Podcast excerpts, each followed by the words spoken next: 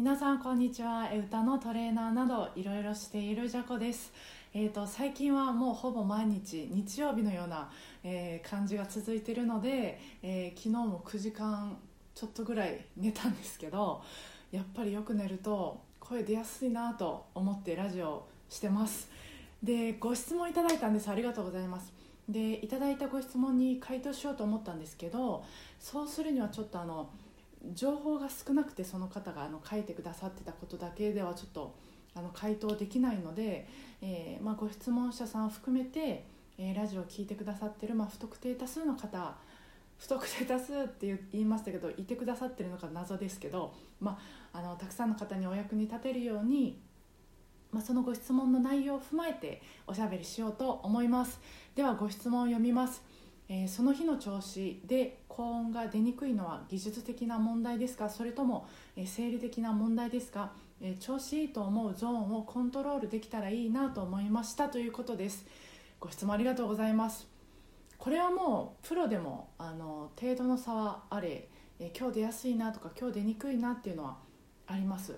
まあ、こういうところはあのスポーツ選手と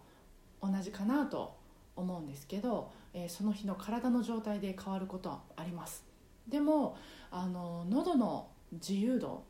えーとまあ、雑に言うとその声を出す時に使われる、ま、筋肉とかパーツがどれだけ自由に動かせるかコントロールできるかっていうところが高まれば高まるほど、まあ、いい状態に持っていけるまでの時間が短くなるなと思ってます。うんまあ、断言していいことかは分からないんですけど私もそういう実感が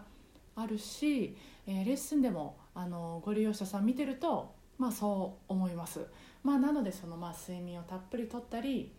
水分、まあ、純粋な水を、まあ、適量とったりとか、えー、乾燥しないようにするとか、まあ、そういうコンディションを整えつつ、まあ、喉の、えー、自由度を高める運動を続けられるといいんじゃないかと思っています。でその運動なんですけど、まあ、ラジオではねその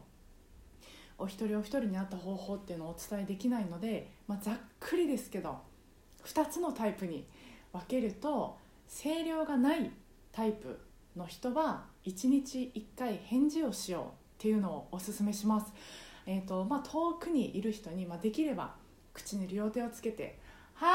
ーい!」こんな感じの返事をしようっていうのをおすすめします。で声量がある人には1日1回お化けになろうっていうのをおすすめします。あの「うらめしや」これお化けですよね。お化け側が言うんですよね。そう。なのでお化けになろうをおすすめします。